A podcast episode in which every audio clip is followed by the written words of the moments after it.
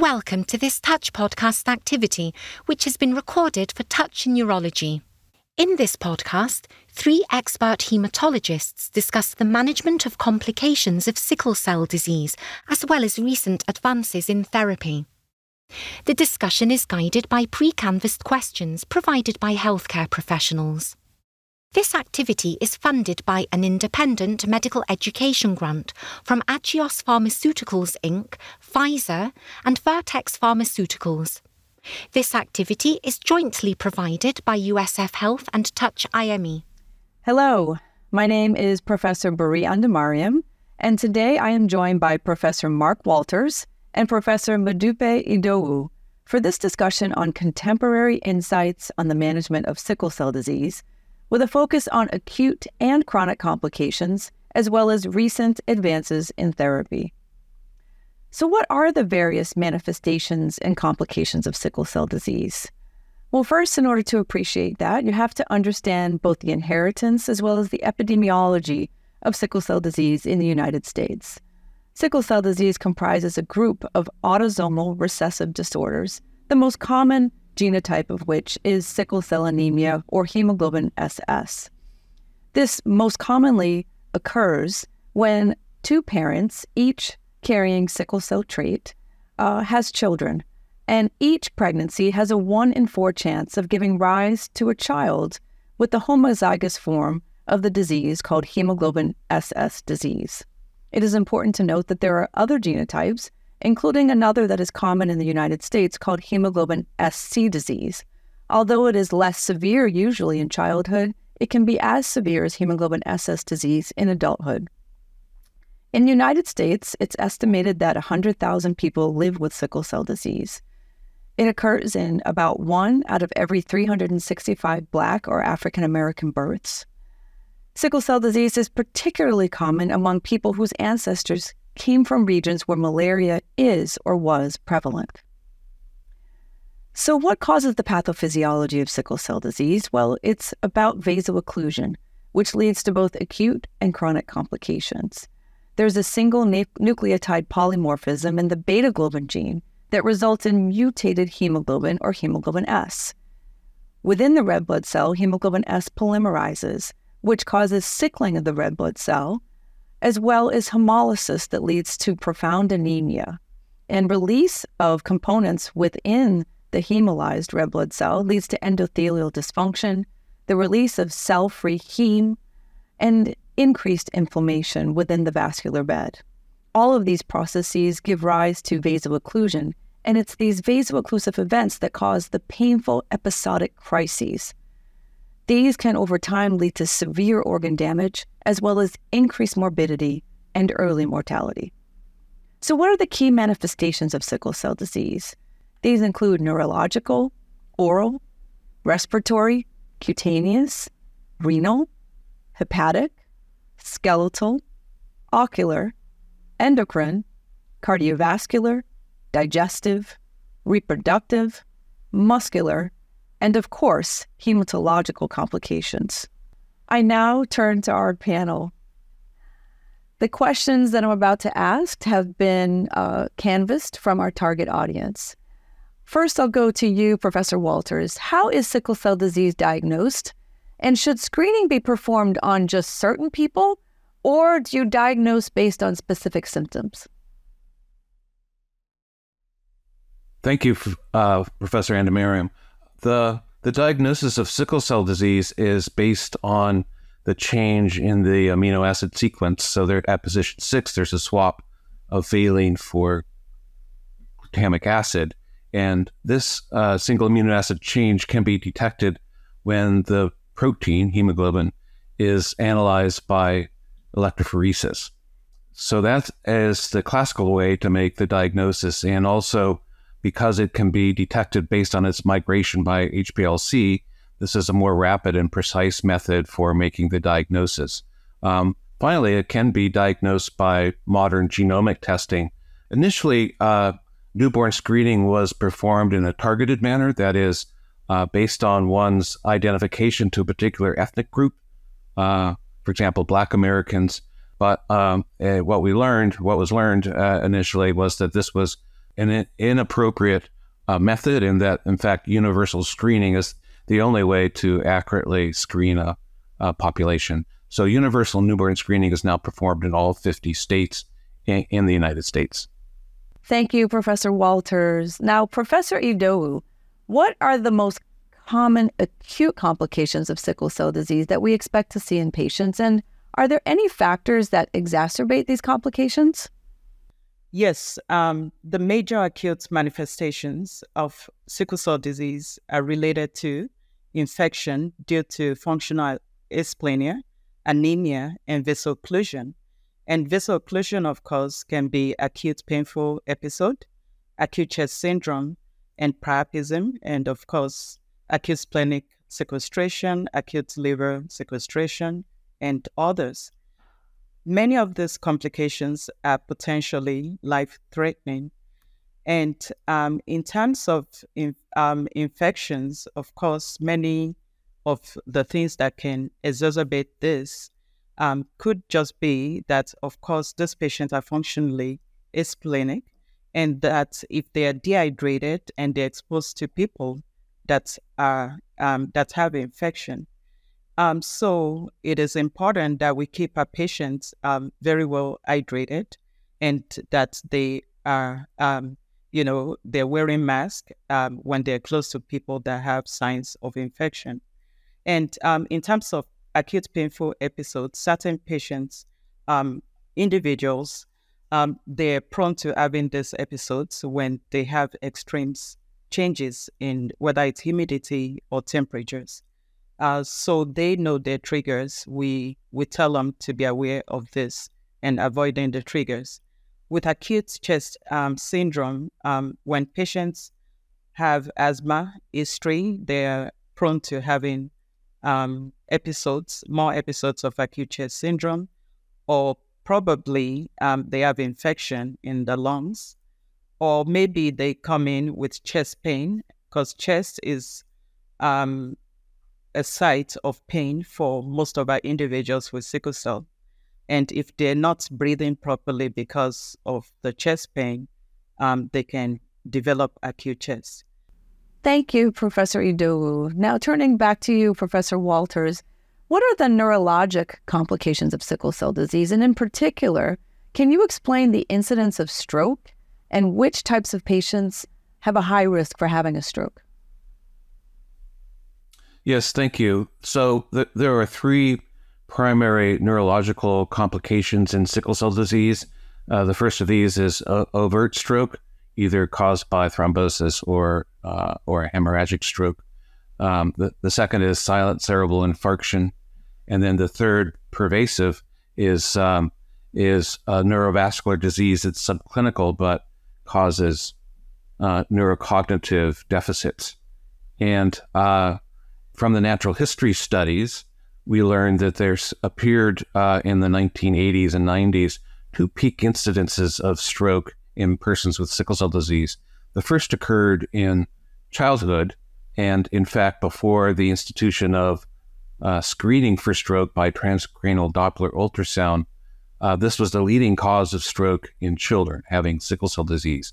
With institution of screening procedures, the incidence of stroke in childhood has decreased, but still hasn't been eliminated. The second peak uh, in the natural history study was in uh, early adulthood in the 20s and 30s, where hemorrhagic strokes appeared to be more common. The, the interventions for stroke prevention is the institution of regular transfusions, and there are data both uh, for transcranial Doppler ultrasound uh, screen positive individuals as well as those with silent stroke that regular red blood cell transfusions decrease the progression of neurovascular disease, but unfortunately do not eliminate it completely. Thank you, Professor Walters. Now, Professor Idowu, let's talk about another organ system. What are the cardiac manifestations of sickle cell disease? Are patients actually more likely to have heart failure, or do they need regular cardiovascular monitoring when they have sickle cell disease? Cardiac complications are a common and often unrecognized cause of morbidity and mortality in sickle cell disease. Um, and they are major cause of death in adult patients. um, cardiomyopathy and heart failure. In fact, also myocardial infarction, dysrhythmia, and sudden death are all included. Um, and cardiomyopathy is increasingly being identified in individuals with sickle cell disease, especially left sided diastolic dysfunction, both uh, with and without concomitant pulmonary hypertension. Potentially contributing um, factors um, may include chronic anemia with hypoxia and could also be because of the um, you know transfusional iron overload especially in the older individuals, hypertension, alterations in the intravascular volume. Um, but um, because of that left sided diastolic dysfunction that now we now recognize better, especially in the um, in the aging population, I think we do need to be screening our individuals uh, with sickle cell um, anemia there are different types of screening. Um, echocardiography, EKG screening should be yearly, and of course more often if they have um, dysrhythmias. Um, and but these um, patients or individuals with sickle cell disease definitely have um, serious cardiac manifestations that we should be screening and monitoring for on a regular basis. Thank you, Professor Idowu, for you know covering so comprehensively the cardiac manifestations of sickle cell disease. Something I think we don't talk about enough. Now, changing gears a bit, Professor Walters, uh, how does sickle cell disease and its complications affect patients' quality of life? Now, do they have a lower than average life expectancy in addition to changes in their quality of life as compared to the general population in the United States? Yes, I think this is best. Uh, this has been best studied using uh, patient-reported outcome instruments, which clearly show an overall decreased quality of life, health-related quality of life in individuals who inherit sickle cell disease compared with the general population, and in particular, domains such as sleep disturbance and pain interference are are affected adversely. Um, another complication, a neuropsychiatric complication that is common is uh, anxiety and depression. And these two, uh, as you might predict, adver- adversely affect the quality of life. There, there is a significant decrement in lifespan for individuals who inherit sickle cell disease that persists even today. And uh, in fact, there's a 30 year decrement in lifespan.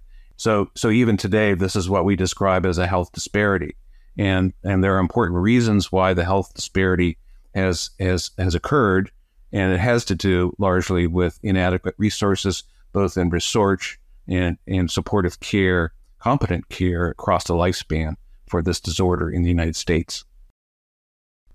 I think this has been a really important discussion that shows us the importance of universal screening to identify babies with sickle cell disease in our country as soon as possible and I think very importantly, we're highlighting the fact that the quality of life of individuals with sickle cell disease is far less than the average American, and that the life expectancy is uh, more than 30 years shorter than the average American, and there's certainly room for improvement. So, what are the practical considerations for the multidisciplinary management of sickle cell disease related complications? Well, it's important to note that it really takes a dedicated team whose effort collectively can have positive outcomes. The team that takes care of individuals with sickle cell disease should be comprised of a core team as well as an extended team. The core team should include a hematologist for adults or a pediatric hematologist for children, a primary care physician or pediatrician, an emergency medicine physician for those acute complications that require presentation to the emergency department, a nurse practitioner or physician extender, as well as a social worker who can help with the mental health aspects of living with the condition, and if possible, a pharmacist who is well versed in the potential interactions between medications. The extended team includes subspecialists such as neur- neurologists, nephrologists, hepatologists, psychiatrists for those patients who may be exhibiting uh, complications such as anxiety or depression, and dentists as well. So now we'll move to our panel discussion. Starting with you, Professor Idowu, what should physicians in the emergency department be aware of in terms of the most likely reasons for patients with sickle cell disease to present to the emergency room?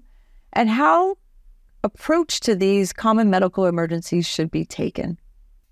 Thank you for that question. Yes, the most likely reason that patient present to the ED is for acute painful episode. And providers should believe the patient's report and listen in terms of the medications that have previously worked for them. We should be careful not to label the patients as drug seeking, but quickly attend to them and triage them for signs and symptoms of medical emergencies. Vaso-occlusive episodes typically represent life threatening complications. Um, and usually it has begun and it's already in progress by the time they present to the ED.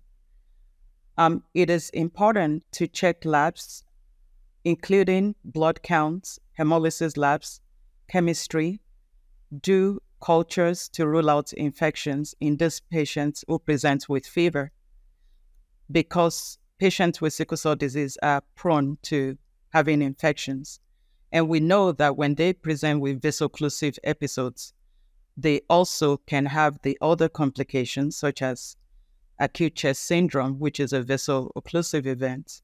They can have multi organ dysfunction or failure. And they can also have strokes. So, if they have headaches or pain in unusual places, they should probably have head imaging. Abdominal pain and not their usual site of pain, they should do imaging of the abdomen and of course chest and so on and so forth to rule out other medical emergencies. So we do have to approach them um, quickly in the emergency room, and they should be triaged very quickly when they present with these acute painful episodes or other um, symptoms. Thank you, Professor Idowu. Now, turning to you, Professor Walters, which members of the multidisciplinary team are best suited to manage the acute and chronic pain that individuals with sickle cell disease experience? Yes, I think in answering this question, the emphasis should be appropriately on multidisciplinary team. Um, the the acute pain of sickle cell disease uh, uh classically is caused by acute vaso-occlusion, which leads to uh, local tissue ischemia and and pain. Pain that can be quite severe. In fact, it's been uh, rated more severe than typical postoperative pain. And for this type of pain, analgesics are the pillar of, of therapy. Now, uh, the delivery of uh, of managing uh, the delivery of and managing acute painful episodes, uh, we have found is is best accomplished by uh, a pain treatment plan, an individualized pain treatment plan that might be uh, initiated in the emergency department where the patient presents and then extended through uh, hospitalization, and eventually discharge home. Chronic pain of sickle cell disease is is quite different. It can be neuropathic, uh, affect the nociceptive pain pathways, and so uh, integrative multimodal therapies are most effective. So, in addition to analgesics, uh, this would include things such as uh, um, behavioral therapy, uh, acupressure, acupuncture, and so it is the institution of these uh, multimodal therapies that has been most effective in managing chronic pain. And in addition, uh, incorporating pain specialists and a chronic pain clinic into the comprehensive care for, uh, in particular, adolescents and young adults with sickle cell disease, where chronic pain syndromes are most common.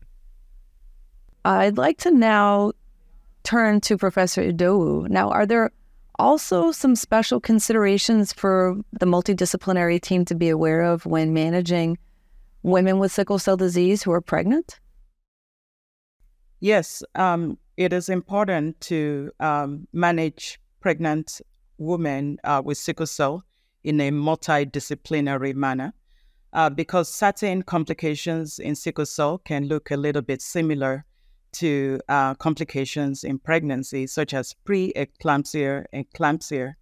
Um, sometimes, if a woman with sickle cell have neurologic changes, um, from cerebral vascular disease, from sickle cell complication.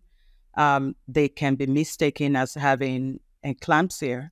So um, it is important to really communicate as a hematologist uh, very closely with the OB, with a high risk OB team, and also to have individualized pain management plan uh, for the for the individual that is pregnant with sickle cell and communicate that very broadly with a multidisciplinary team. Um, it is also important to know when to transfuse a patient uh, with sickle cell during pregnancy. That should be communicated very clearly. Um, and to make sure to also have the uh, care team available to the OB team.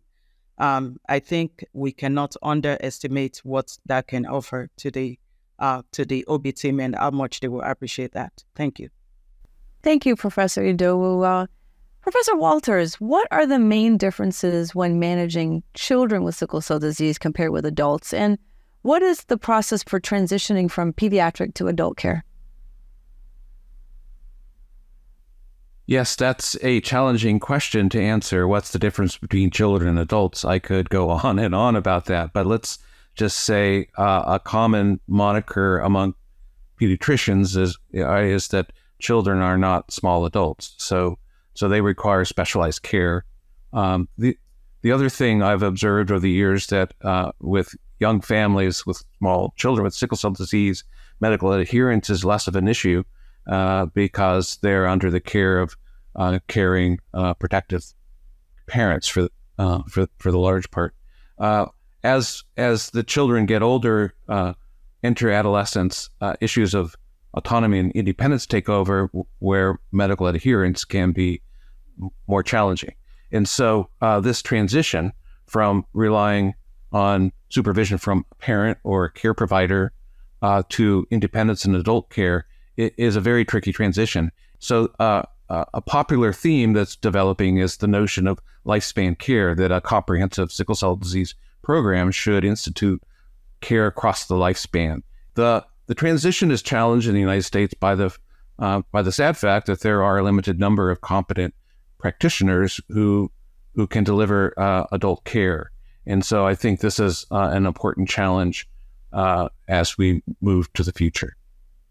Professor Idowu, what is the best practice for coordinating care for patients with sickle cell disease in general across the multidisciplinary team? How do you coordinate that? This cannot be, you know, um, overlooked at all. It is very important to have a multidisciplinary team for our individuals with sickle cell.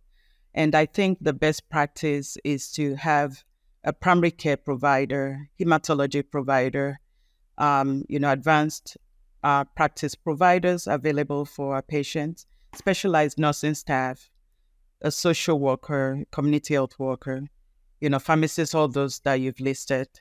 Um, it is important to also have a behavioral health team. Um, it is also important to have regularly scheduled meetings uh, with this multidisciplinary team. And we should also mention that we should have transition team with the pediatric team that we, we get our patients, adult patients from. So we should have good collaboration with a pediatric team in our area so that these adolescent patients are being transitioned over to us in a smooth and of manner. I think this has been such an important discussion introducing the concept of the importance of multidisciplinary care in every facet of individuals with sickle cell disease lives. And that begins from the time that they're diagnosed, hopefully as a newborn, all through the lifespan into hopefully late adulthood. And I think that that's the take home message is that multidisciplinary care is uh, a high standard of care and should be implemented widely as much as possible. So, what does the evidence for established and novel therapies tell us about the prospects for patients with sickle cell disease? Well, first, let's talk about the established therapies for sickle cell disease. There are four. Uh, the first is blood transfusion. It dilutes circulating sickled red blood cells with unaffected red blood cells in order to increase the oxygen carrying capacity of the blood. Deferoxamine and Deferasirox are iron chelation therapies that are approved to reduce the iron overload due to chronic transfusional therapy. Hydroxyurea was approved in 1998 by the Food and Drug Administration for its ability to prevent painful crises, first in adults, later approved in children. Allogeneic hematopoietic stem cell transplantation is to date the only curative therapy for sickle cell disease, and the first person with sickle cell disease was transplanted in 1984. There are also recently approved therapies for sickle cell disease. There are four that have been recently approved since 2017, the first of which is L-glutamine, approved for its ability to reduce painful crisis episodes in individuals at least five years of age. Voxelotor is approved in individuals four years of age or older. It works by increasing hemoglobin's affinity for oxygen and thereby reducing hemoglobin S polymerization. It therefore improves anemia by reducing hemolysis. Crizanlizumab is approved for individuals at least 16 years of age and also reduces the annualized rate of pain crises. Deferiprone was recently approved for sickle cell disease in 2021 in individuals as young as three years of age who have iron overload due to transfusional therapy. There are also many investigational therapies for sickle cell disease, and the goals of these emerging treatments are either disease modifying or curative intent. The curative intent investigational therapies are largely gene therapies and there are two main approaches one is gene addition, and one is gene editing. There are also pyruvate kinase activators that are being studied in clinical trials in sickle cell disease, which work by increasing ATP and decreasing 2,3-DPG in red blood cells, which then reduces hemoglobin S polymerization. And there are two in clinical trials now, etavopivat and mitapivat. And lastly, there are also DNA methyltransferase inhibitors that are being studied. These increase hemoglobin F expression via gene reactivation, and one example of this is NDEC. I now turn to our panel, and I will ask some questions that have been pre canvassed from our target audience. Professor Walters, what is your opinion on the risk benefit profile for the established therapies for sickle cell disease, such as blood transfusions, hydroxyurea, iron chelators, and stem cell transplantation? And do the benefits outweigh the risks? So I tend to think of these comparisons in terms of short term and long term risks and benefits. In the short term, uh, disease modifying supportive care treatments such as blood transfusions, hydroxyurea, uh, transfusions with the use of iron chelators are much safer than a curative intent therapy, such as stem cell transplantation. Uh, stem cell transplantation carries risks of graft versus host disease and graft rejection, which together increase the short term mortality. Alternatively, blood transfusions, hydroxyurea, uh, extend uh, an important benefit. Uh, they reduce pain, they reduce hospitalization, um, and and uh, are very safe uh, in the short term and uh, and extend lifespan. Um, so, do the benefits outweigh the risks? I think for some persons with sickle cell disease who are experiencing a lot of health problems, uh, a transplant or other curative therapy is something that is worth the risk. Uh, other individuals who have had a good response to transfusions or hydroxyurea and uh, and don't uh, wish to take on additional risk or disruptive, uh, going through a disruptive uh, intensive therapy, in that situation, the benefit of a transplant doesn't outweigh the risk. So uh, this is an individual decision making approach that uh, each family and and person who has sickle cell disease has to think through carefully. Thank you, Professor Walters. Now, Professor Idowu, what is the evidence for the more recently approved therapeutic options for sickle cell disease, such as crizanlizumab, L-glutamine, and voxelotor? Do the clinical data match with your experience in your clinic? Yes, the evidence for the recently approved therapies um, they do match with my experience um, at the at the clinic. For crizanlizumab, uh, we know that it was approved based on uh, the SUSTAIN um, trial, which was a phase two trial, um, and it's enrolled patients um, of age 16 to 65. It showed um, about 45% reduction um, in sickle cell pain crisis in the uh, 5 milligram per kilogram dose of crizanlizumab uh, versus placebo. And in those taking hydroxyurea, it showed 32% versus placebo reduction in sickle cell pain crisis. And um, in terms of the safety profile for crizanlizumab, it's just basically showed a couple of few patients with infusion reaction, uh, which wasn't um, severe. And um, talking about um, this has been approved for patients um, older than or four years and older based on HOPE trial. And we now have up to 72 week um, study, uh, phase three um, study, which showed that it's still, I mean, safe for this patient and it's now approved um, for younger patients and it's raised uh, hemoglobin um, and decreased hemolysis, um, it doesn't really show significantly improvement um, in patients uh, with vaso-occlusive um, crisis. Um, and it's important to note that for L-glutamine, a phase three trial that showed a reduction in pain crisis, about 25% reduction in patients on L-glutamine compared to placebo, and uh, about a third reduction in hospitalization and also some reduction in acute chest syndrome in the patients on L-glutamine. Thank you. Uh, Professor Idowu, I would like to ask you a follow up question. So, how and when should the more novel therapies for sickle cell disease be used? Everyone should be offered hydroxyurea, um, you know, as long as they're older than six months old, um, or if they're severely anemic and they have high hemolysis at steady state, and they are at risk for because they are at risk for multi-organ failure, even if they don't have frequent um, sickle cell pain episodes, they should be offered medications such as voxelotor. If they are not able to take voxelotor, then maybe they should be offered clinical trial medications such as pyruvate kinase activator or others that will increase hemoglobin and decrease hemolysis. And for patients that tend to have more frequent vaso-occlusive episodes and chronic pain or priapism, can consider offering crizanlizumab, especially for the priapism uh, frequent pain episodes.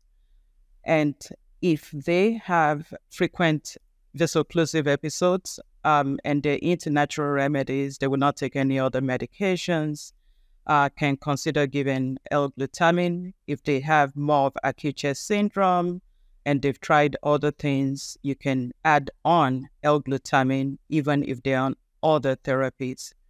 I think what I'm hearing from the both of you is the importance of uh, patient characteristics and, and having the patient characteristics uh, help tailor decision making. And I'm going to turn now to you, Professor Walters. I don't think we can get more patient specific in our discussion uh, without, uh, you know, talking about gene therapy. So, what are the latest updates on gene and cellular therapies for sickle cell disease?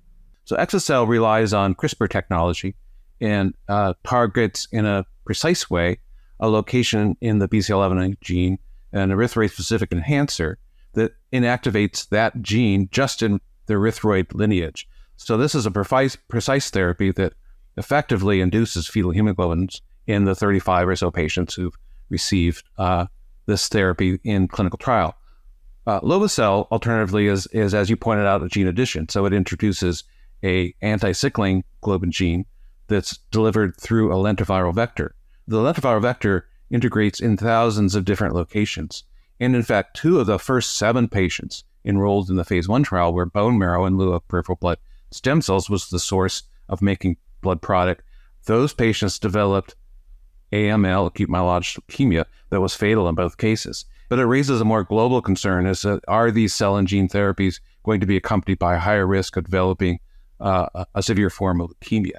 So, uh, on the other side, uh, the similarities are that they're both highly effective, uh, although intensive therapies. Both rely on myeloablation, that is, the use of a single dose of busulfan to clear space for the gene modified cells to engraft.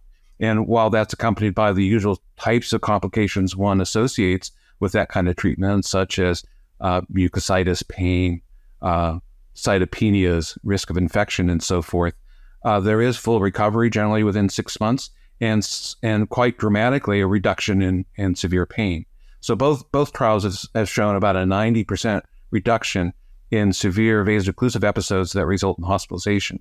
So uh, the thing that we can hold up is that this is appears to be highly effective in what appears to be a curative outcome. Uh, the risk is that I don't think all of the long-term risks have been defined, but uh, but that's where we are with the technology, and I'm excited to say that I think uh, it appears that both of these products will be FDA approved and commercially available in, in the next uh, 12 months or so. Well, that would certainly be exciting. And thank you for uh, simplifying a very complicated uh, area of sickle cell disease, uh, you know, pipeline therapeutics for us. Professor Idowu, what can you tell us about the developmental status of the pyruvate kinase activators etavopivat and mitapivat for sickle cell disease? And are there any recent updates on their efficacy and safety profiles?